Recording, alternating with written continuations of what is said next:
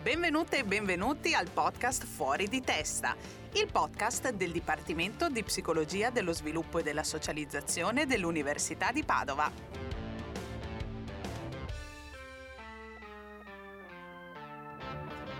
Oggi siamo qui con Carmen Cervone, dottoranda del Dipartimento che si occupa di psicologia sociale e in particolare di disuguaglianze socio-economiche. Benvenuta.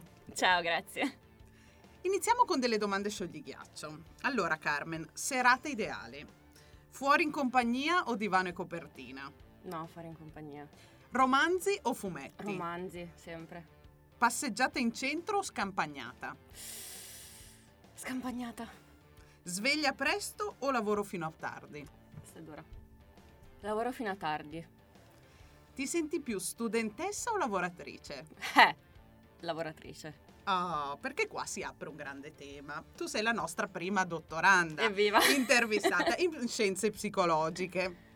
Ma il tema del dottorato di ricerca è sempre un po' dibattuto perché sappiamo un po' chi sono i professori, le professoresse, i ricercatori e le ricercatrici, ma dottorandi e dottorandi sono in quell'ibrido tra l'essere studenti o studentesse e l'essere lavoratori o lavoratrici.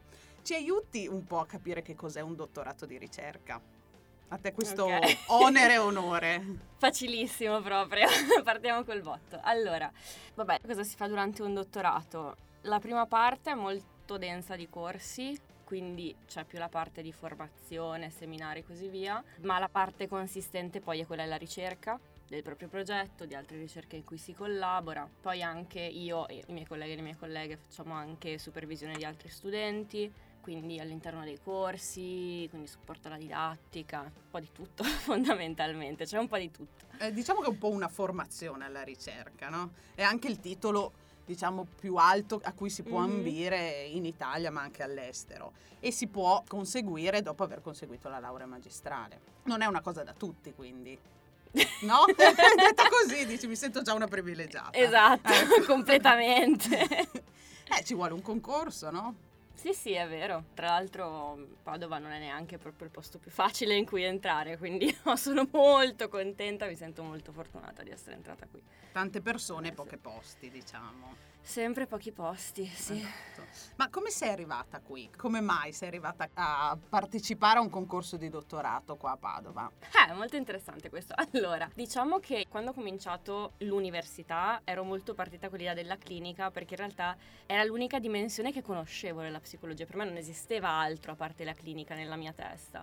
E invece già con i primi corsi di base di psicologia sociale, psicologia dei gruppi, eccetera, mi hanno appassionato, come dire, fin dall'inizio. Poi, secondo me, è il momento un po' topico, quello in cui dici ok, questa è la cosa che devo fare per il resto della mia vita. È stato praticamente durante il tirocinio magistrale. E ho fatto tirocinio interno sia triennale che magistrale. Quindi dentro al, Quindi è al dentro mondo il- dell'università. Esatto, Interno dentro- interno all'università. interno all'università.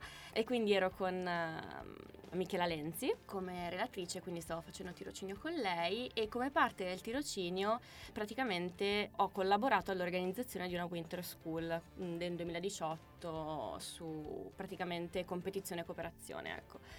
Quello era il tema principale, aveva a che fare con le disuguaglianze economiche, per quello abbiamo partecipato all'organizzazione. E quindi abbiamo avuto la possibilità, grazie a Michela, di partecipare come studenti fondamentalmente e quindi seguire effettivamente tutte le parti della Winter School e quindi seguire la Winter School, avere contatto con eh, altri dottorandi, altre dottorande, ricercatori, ricercatrici e così via. Cioè, quello è stato il momento in cui ho detto io voglio fare questa cosa per il resto della mia vita. Se io non faccio questo non sto bene. Addirittura. sì, Eh, sì, non è da tutti arrivare a questa questo- consapevolezza. Devo dire che su questo sì sono stata, cioè quello è stato proprio il momento in cui in generale questo la- lavoro, diciamo, insomma, questo percorso è proprio una delle cose su cui sono più sicura in assoluto. È tutto dire. È tutto dire, È tutto davvero, dire. davvero. Così giovane è tutto dire, nel senso che a volte uno inizia magari il dottorato anche per capire che cos'è il mondo Mm-mm. della ricerca e invece già sentire che quella è la tua strada è una fortuna. No, no, infatti. Quindi anche coi- col post lauream ho proseguito in università facendo ricerca fondamentalmente, poi tutto per poter avere più possibilità di entrare in dottorato, quindi come dire, questo è quello che voglio fare, poi che riesca o meno è un altro paio di maniche. Eh certo, però noi iniziamo da qua con queste speranze ovviamente. E hai provato solo a Padova a entrare? In realtà ho provato a Padova, a Bologna e a Milano, se non mi sbaglio. Ho provato queste tre città. Però guarda caso Padova era la prima che dava i risultati, sapendo di essere entrata qui. Le Hai detto, non li hai neanche guardati. Esatto, fondamentalmente non le ho proprio lasciate. Ok, tu sei al terzo anno di dottorato, Sì. quindi un po' in fase di conclusione. ecco. Esatto. E quali sono le più grandi soddisfazioni che hai avuto in questi anni? Eh, più grandi soddisfazioni, questa ci devo pensare un attimo. O difficoltà o sfide, perché poi queste sono un po' le due anime dei percorsi, soprattutto all'inizio di una carriera. Cioè, è veramente difficile tirarle fuori perché penso è tutto bello e tutto brutto nella mia testa, sono tutte cose che si mischiano, no? Partiamo dalle cose belle. Lo so, lo L'aspetto so, ma- più bello di fare un dottorato, qual è? per te. ricerca, cioè, nel senso... Alla cioè, fine la- studi quello che, che ti piace a te, o no? Sì, ma a me piace proprio il fatto di poter, al di là di quello che piace a me, però a me piace proprio il fatto di fare ricerca. Penso che se facessi qualsiasi altro argomento, magari mi piacerebbe di meno di quelli di cui mi occupo, ma sarebbe comunque la cosa che mi piacerebbe più in assoluto fare. Quindi quella è già una soddisfazione di base. Poi direi- devo dire che grandi soddisfazioni sono, giusto perché mi è successo relativamente poco tempo fa, quando tu magari fai, cioè facendo ricerca, no? Scopri delle cose su determinati temi, diventi un, un po' un esperto, un esperto su quei temi. E soprattutto nella didattica, quando hai davanti appunto studenti e studentesse, dei, magari il primo anno di università, che anche loro non sanno bene cos'è la psicologia così, una cosa che mi dà sempre tantissima soddisfazione è raccontargli magari quegli esperimenti, quegli studi un po' classici, quelli che hanno fatto le basi no, della, della disciplina e vedi proprio loro che si illuminano, cioè che sono quasi sconvolti, anche in negativo perché c'è stata una, è successo relativamente recentemente che stavamo parlando di autooggettivazione delle donne nel corso di scuola del primo anno e quindi praticamente gli ho spiegato che l'autoggettivazione comunque colpisce le ragazze da giovanissime, cioè che addirittura le bambine alle elementari già risentono delle conseguenze dell'oggettivazione e quando hanno sentito questa cosa delle bambine alle elementari ho visto proprio i loro occhi sgranarsi, sono rimasti sconvolti e avere quel tipo di non impatto, però il fatto di dire ti ho lasciato qualcosa E è anche aiutare ad aprire gli occhi Esatto. su certi fenomeni che magari non, non riusciamo a vedere subito. Quello stupe- cioè quello secondo me è veramente un um, è una soddisfazione perché senti la- di, di star facendo qualcosa di concreto, secondo me.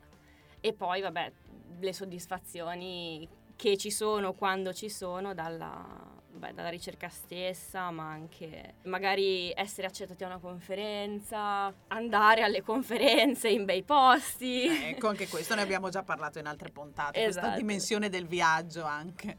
vincere dei fondi sono sempre tutte grandi soddisfazioni che poi come dicevi prima sono sempre associati a grandi sfide perché purtroppo le soddisfazioni non sono sempre dietro l'angolo però Certo, quindi anche nel dottorato inizi anche a sperimentarti con l'aiutare un po' nella didattica, nell'insegnare, quindi a ragazzi o ragazze che non hanno molti anni in meno di te, insomma, in questo caso. Però dicevi che ci sono anche degli aspetti un po' più sfidanti, chiamiamoli così, dai, più che negativi. Quali sono secondo te, soprattutto in questo periodo di dottorato? Ormai l'hai vissuto abbastanza. in quale ordine? Vai, quelli la sono prima che ti facili, viene in mente, quelli la sono prima che ti facili. viene in mente. secondo me la sfida più grande in questo momento per i dottorandi e le dottorande è quella del precariato che vabbè non è, non è una cosa che tocca ovviamente solo questa fascia però in generale il precariato nella ricerca penso che sia proprio una delle ma proprio angosce più grandi, cioè è sempre una cosa che senti sul collo qualsiasi cosa fai e io la sto sentendo molto perché chiuso in il chiusura, dottorato esatto, entro chiusura di un proprio in questo mondo, quindi quella penso che sia una delle cose più grandi. E poi secondo me anche la direzione che sta prendendo la ricerca in questo momento, dopo la crisi della replicabilità in psicologia e il fatto che adesso tutta la scienza psicologica, particolarmente quella di psicologia sociale, che è per quello che il mio campo è molto toccato, viene tutta messa in discussione e c'è un... sembra un po' quasi di camminare sulle uova ogni tanto, nel senso che anche adesso che è tutto molto online, anche le associazioni ti chiedono di indicare il tuo handle di Twitter, tutti questi aspetti qua. In qualche modo ti è richiesto di essere quasi social media manager, oltre che ricercatore, oltre che eccetera. Di promuoverti Esatto, anche. in qualche modo promuoverti. E dato che è tutto online, adesso un minimo passo falso, che poi non è un passo falso, ma giustamente le cose si evolvono, magari soprattutto se sei in formazione, certe cose non, non le sai, le stai imparando, eccetera, veramente rischi di finire in, in mezzo a flame, in mezzo a discussioni e non, e non uscirne più. È successo relativamente recentemente a una, eh, a una dottoranda americana che se ne è parlato molto appunto su Twitter ehm, perché è stata accusata di fare piaking, cioè di in qualche modo ecco non plagiare però abbellire i suoi dati abusivamente. E, insomma, diciamo che è stata accusata molto pesantemente ed è, si è creata proprio una bufera attorno a lei. E poi essendo tutto online, tutto così rapido, si è un po' creata una cosa da alone, si è Mm. acutizzato, quindi anche persone che non hanno letto l'articolo hanno cominciato a criticarla sulla base di tizio che ha detto che lei ha fatto che. E onestamente io la sento tanto questa, questa cosa, che magari io faccio una cosa che secondo qualcuno è sbagliata e mi sveglio la mattina e sono completamente Vittima di- vittima di, dell'harassment, nel senso che nel caso di questa ragazza, per esempio, le cose che le venivano rivolte andavano a virare anche sul sessismo, quindi non è solo un attacco accademico, è un attacco alla persona.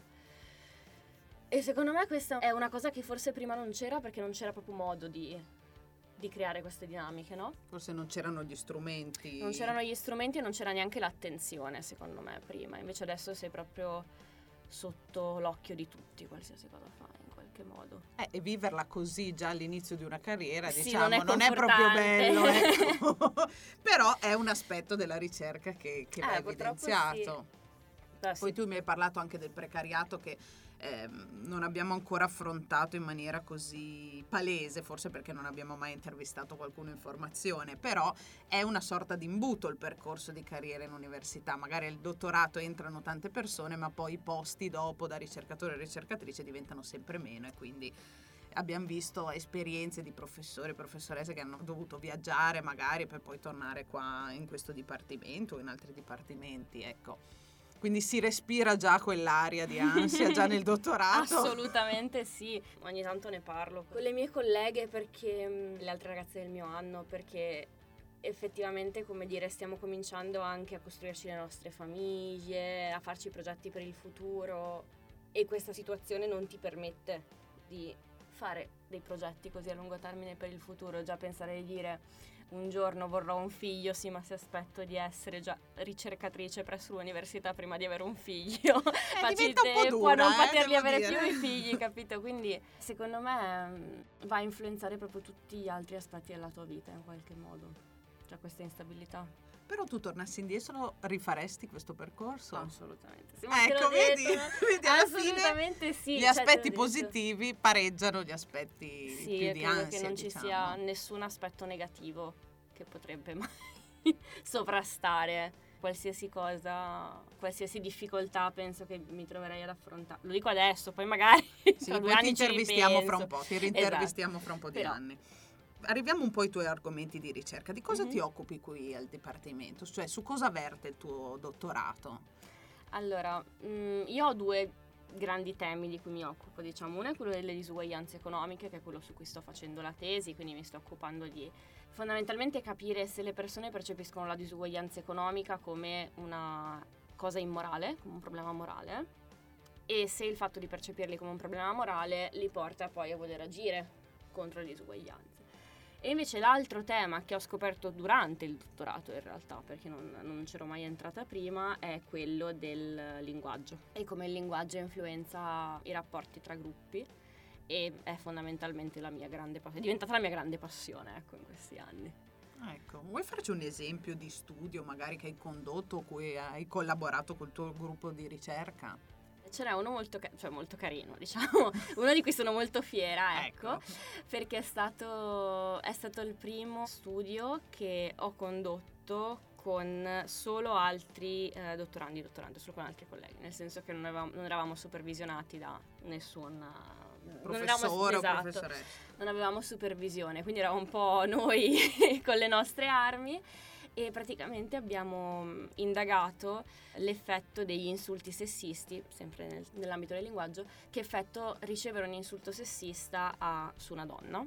E quindi praticamente abbiamo mh, mm, chiesto alle nostre partecipanti di eh, immaginarsi una scena quindi non c'era ovviamente nessun, nessuna reale okay, molestia una, coinvolta. Una scenetta. Esatto, insomma. abbiamo chiesto di immaginarsi una situazione in cui loro stavano facendo la spesa, quindi un contesto abbastanza neutrale, e un uomo si rivolgeva a loro con un insulto, eh, che poteva essere un insulto qualsiasi, diciamo un insulto neutrale, oppure un insulto sessista, okay. quindi che andava a attaccare proprio la donna in quanto donna quello che abbiamo visto è che quando immaginavano di essere attaccate con un insulto sessista, le donne si sentivano più oggetti, cioè si sentivano proprio, aumentava questo senso di autooggettivazione, che secondo me è molto interessante ma soprattutto molto indicativo perché se un insulto immaginato in un contesto di un questionario online, quindi completamente staccato da qualsiasi, da qualsiasi realtà,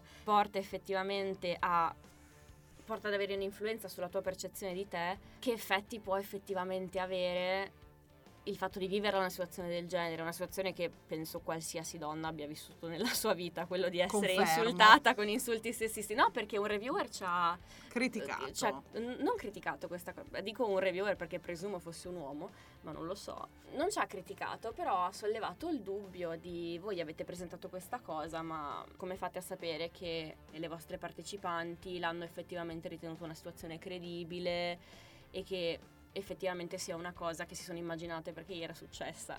la risposta è perché succede. Perché succede. A chiunque. Testimonianza diretta, tutte, diciamo. Esatto. Ok, ok. Quindi c'è differenza tra il dare un insulto normale, anche se di normale non c'è mai niente, o un insulto sessista? Questo assolutamente sì, assolutamente sì, esattamente quello che abbiamo visto, che cioè, indica proprio il potere che hanno le parole che usiamo, no? Nel senso che se io ti insulto, ti sto insultando ha, ha, l'effetto che ha un insulto, non è piacevole, certo. sicuramente ha il suo effetto. Ma se io uso un insulto sessista, che potrebbe essere un insulto omofobo, un insulto razzista, un altro qualsiasi tipo di insulto che attacca la tua identità, va veramente a minare la tua percezione di te. E questo lo, l'abbiamo visto noi nel nostro studio, però lo dice anche la letteratura su quello che vedono gli altri, perché per esempio un'altra cosa che ci dice la letteratura è che il fatto di, per esempio, sentire una, una persona insultato tramite un insulto omofobo, in questo caso, perché la maggior parte dei ricerca sugli insulti verte lì, porta gli altri, quindi quelli che hanno solo sentito non c'entrano niente, addirittura a mettere più distanza fisica tra l'altro che sente e la vittima. Quindi ha proprio un impatto su come ci percepiamo, come ci relazioniamo con gli altri, come ci relazioniamo con le vittime e quindi secondo me per questo è un argomento di cui veramente bisogna parlare, su cui bisogna agire. Ma infatti l'opinione pubblica, insomma, negli ultimi anni, diciamo, mesi, anni, insomma, si dibatte molto se usare determinate parole o meno, ecco, che non, in questa sede non mi sento di ripetere assolutamente, ecco. Quindi effettivamente la ricerca sta andando in quella direzione nel capire la differenza tra usare una parola specifica che va a minare appunto la tua identità piuttosto che un insulto neutro, perché gli insulti ci sono dalla storia dei tempi, ecco, però è diverso il tipo di insulto. Ottimo. Ci sono altri studi invece che riguardano più la disuguaglianza economica, visto che è di quello che ti occupi principalmente per il tuo dottorato, che hai voglia di condividere con noi? Una disuguaglianza che purtroppo è sempre più in aumento e la pandemia l'ha probabilmente ancora più accentuata. Sì. Beh, gli ultimi che abbiamo fatto devo dire che sono molto soddisfatta perché sono venuti esattamente come avevamo previsto. Ok. Quindi un grande successo. esatto, e non sempre succede purtroppo. Praticamente c'è questo grande paradosso, diciamo, di cui si è occupata moltissimo la letteratura, del fatto che la disuguaglianza è in aumento dagli anni 80 ormai. Causa grossi problemi da un punto di vista sociale, ma anche problemi individuali di per sé e tra l'altro le persone vogliono più uguaglianza, cioè c'è questo desiderio nelle persone, però poi concretamente non fanno nulla di concreto appunto per, per ridurle, si oppongono ai tentativi di ridurle per esempio tramite le tasse e così via. Quindi un po' lo scopo della mia tesi è stato quello di capire perché, tra i vari motivi succede questa cosa. E noi ci siamo focalizzati appunto, come dicevo prima, sulla questione della moralità. Uno studio che abbiamo fatto recentemente, praticamente siamo andati a vedere se il fatto di percepire che la disuguaglianza è causata da specifici gruppi o persone, quindi individuare una, un colpevole in un certo senso, come ad eh, esempio? Noi, anche per una questione etica, come certo, dire, non suggerivamo ovvio. nessun colpevole. Ovvio. Però abbiamo chiesto a, a, loro cosa ne pensavano. Le tre categorie che sono emerse più spesso come colpevoli sono la classe politica. Ok. Le fasce ricche, però mh, mm, principalmente miliardari. I super ricchi. I super ricchi, esatto, i super ricchi. E gli imprenditori di grandi aziende, CEO, multinazionali, insomma queste erano le tre okay. grandi aree. E quindi abbiamo visto che più loro attribuivano colpa a queste figure e pensavano che queste figure stessero causando intenzionalmente la disuguaglianza, per cui volontariamente come obiettivo primario, il loro obiettivo primario era quello di aumentare le disuguaglianze, più i partecipanti ritenevano la disuguaglianza una cosa immorale, più provavano rabbia, perché la ritenevano una cosa immorale, quindi quello che chiameremmo indignazione morale. Ok. E più si dichiaravano disposti, come dire, a fare attivismo contro le disuguaglianze. Questa è una cosa secondo me interessante perché questo aspetto del identificare un colpevole, quando si parla di disuguaglianza è un po' difficile perché essendo un fenomeno così ampio, no? E complesso. Eh, è complesso, assolutamente in gioco sì. una serie di variabili socio-economiche non da poco, ecco. Esatto, non è, non è proprio immediato. E quindi il fatto che non sia così immediato, anche se poi i nostri partecipanti, vuol dire la maggior parte, sono riusciti effettivamente a identificare dei colpevoli, o comunque spontaneamente, spontaneamente hanno dichiarato di identificare dei colpevoli, potrebbe essere un motivo per cui non si aziona, nel senso che se io penso che la disuguaglianza sia una cosa che c'è e basta e in un qualche modo fa parte dell'essere umano, è chiaro che non farò nulla per, per arginarla, perché è così e, e, e basta. E invece quello che abbiamo eh, visto noi dai nostri dati è proprio che più io so che c'è qualcuno che sta facendo qualcosa, una sorta di pensiero quasi cospiratorio in un qualche mm-hmm. modo, più allora sono disposto a cambiare le cose. E la cosa secondo me molto curiosa che abbiamo trovato è che non importa chi è questo colpevole, cioè il fatto di dire sono i super ricchi piuttosto che sono i politici, non ha assolutamente influenzato le nostre variabili. L'idea su... è che l'importante è impersonificare un po' esatto. la disuguaglianza esatto. per attivarmi piuttosto che pensarla come una sovrastruttura esatto. che c'è, esiste, come la povertà, è qualcosa che nell'etere quasi. Ecco. Esattamente. Ecco. E quando parli di partecipanti, voi chi coinvolgete nei vostri studi? Eh, in realtà adesso fortunatamente, come dire, abbiamo dei fondi consistenti dati dal, da parte del Ministero. Quindi eh, adesso in questo periodo abbiamo la possibilità, che non sempre c'è, di pagare i partecipanti e quindi utilizziamo un panel che si chiama Prolific Academic. Praticamente tramite Prolific sostanzialmente le persone si iscrivono a questo sito e poi compilano questionari e vengono pagate per la, per la compilazione di quei questionari. Quindi quelli sono la maggior parte dei partecipanti che stiamo raccogliendo adesso, a parte i soliti campioni insomma raccolti tramite social network, conoscenze personali e così via.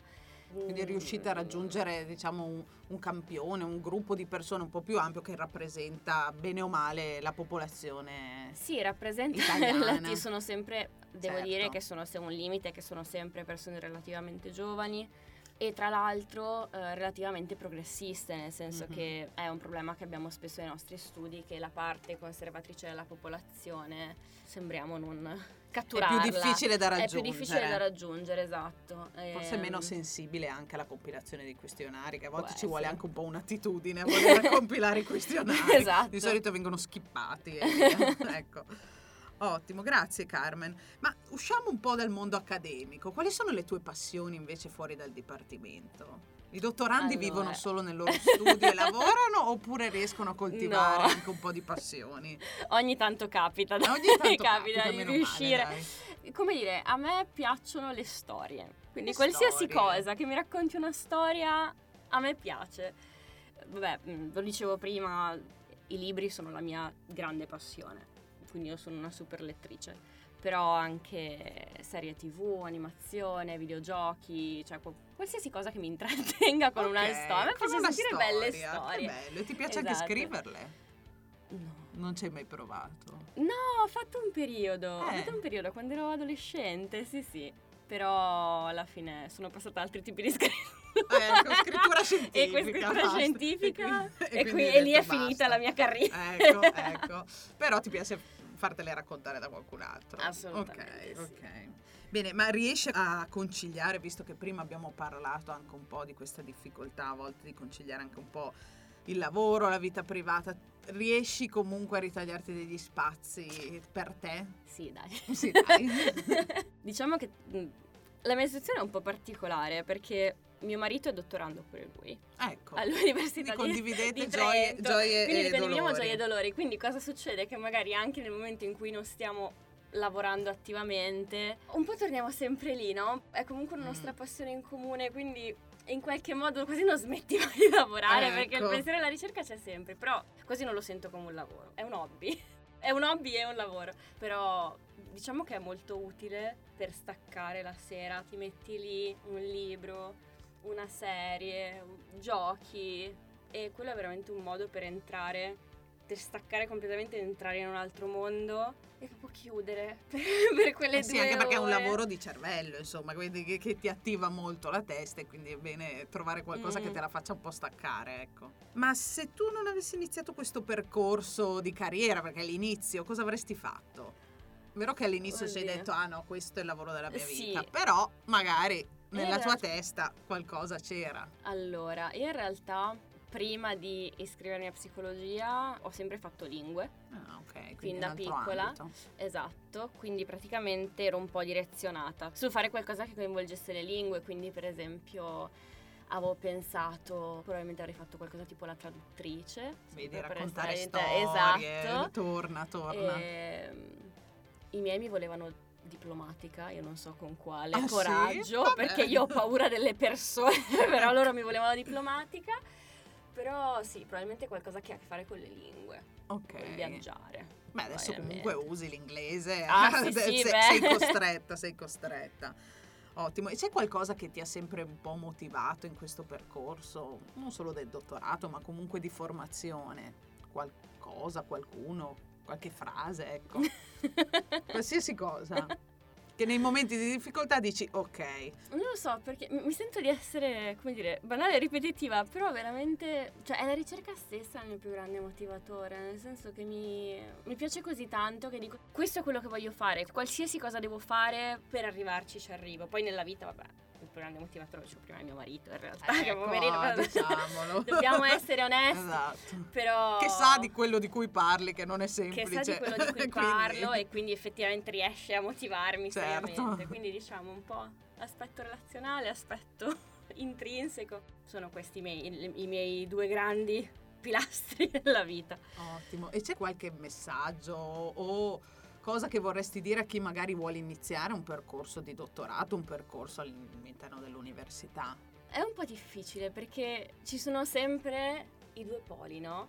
È una cosa bellissima, no, torna indietro, non farlo assolutamente. Rimarrai precario a vita. rimarrei precario a vita. E io quello che mi sento di dire è che non è vero nessuno dei due, cioè può essere che rimarrei precario a vita, però anche se fosse, in qualche modo il percorso ne vale la pena e che secondo me non bisogna essere troppo angosciati, secondo me ogni tanto ci angosciamo troppo per Per niente, per niente. Per No, no, niente, per Re- niente no, restiamo- però. creiamo una sorta di echo chamber Ecco. di, di angoscia. Secondo me bisogna essere positivi, questo è il mio messaggio. Ok, non troppo in questo periodo positivo. No, no. molto... non- Bisogna essere ecco, ottimisti, guarda- ecco, ottimisti, ottimisti, ecco, brava, cercavo un così. sinonimo. Bisogna cercare anche il lato positivo delle cose, anche nella, nella ricerca, secondo me, non solo nella, nella vita privata, anche nella ricerca, perché poi come psicologi siamo sempre tipo la cosa negativa, Eh, il dobbiamo trovare i problemi, disturbo, dobbiamo trovare i problemi, no? Però secondo me ogni tanto bisogna anche trovare i supporti, le cose belle, bisogna anche ricercare le cose belle, secondo me. Ottimo. Grazie Carmen, con questa chiudiamo e veramente ti ringraziamo e vi aspettiamo alla prossima puntata di Fuori di testa. Ciao!